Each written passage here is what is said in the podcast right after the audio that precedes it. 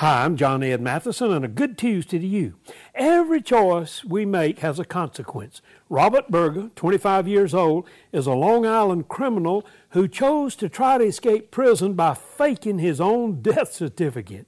While waiting for sentencing, his fiancee sent word that he had killed himself and sent a very authentic looking death certificate.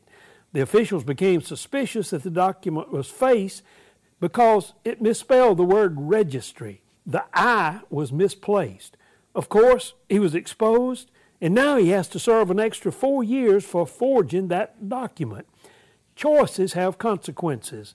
Nassau County District Attorney Madeline Singas says crime doesn't pay. We'll catch up with you eventually. Be careful today with the choices you make. When making a choice, consider what the consequences could be.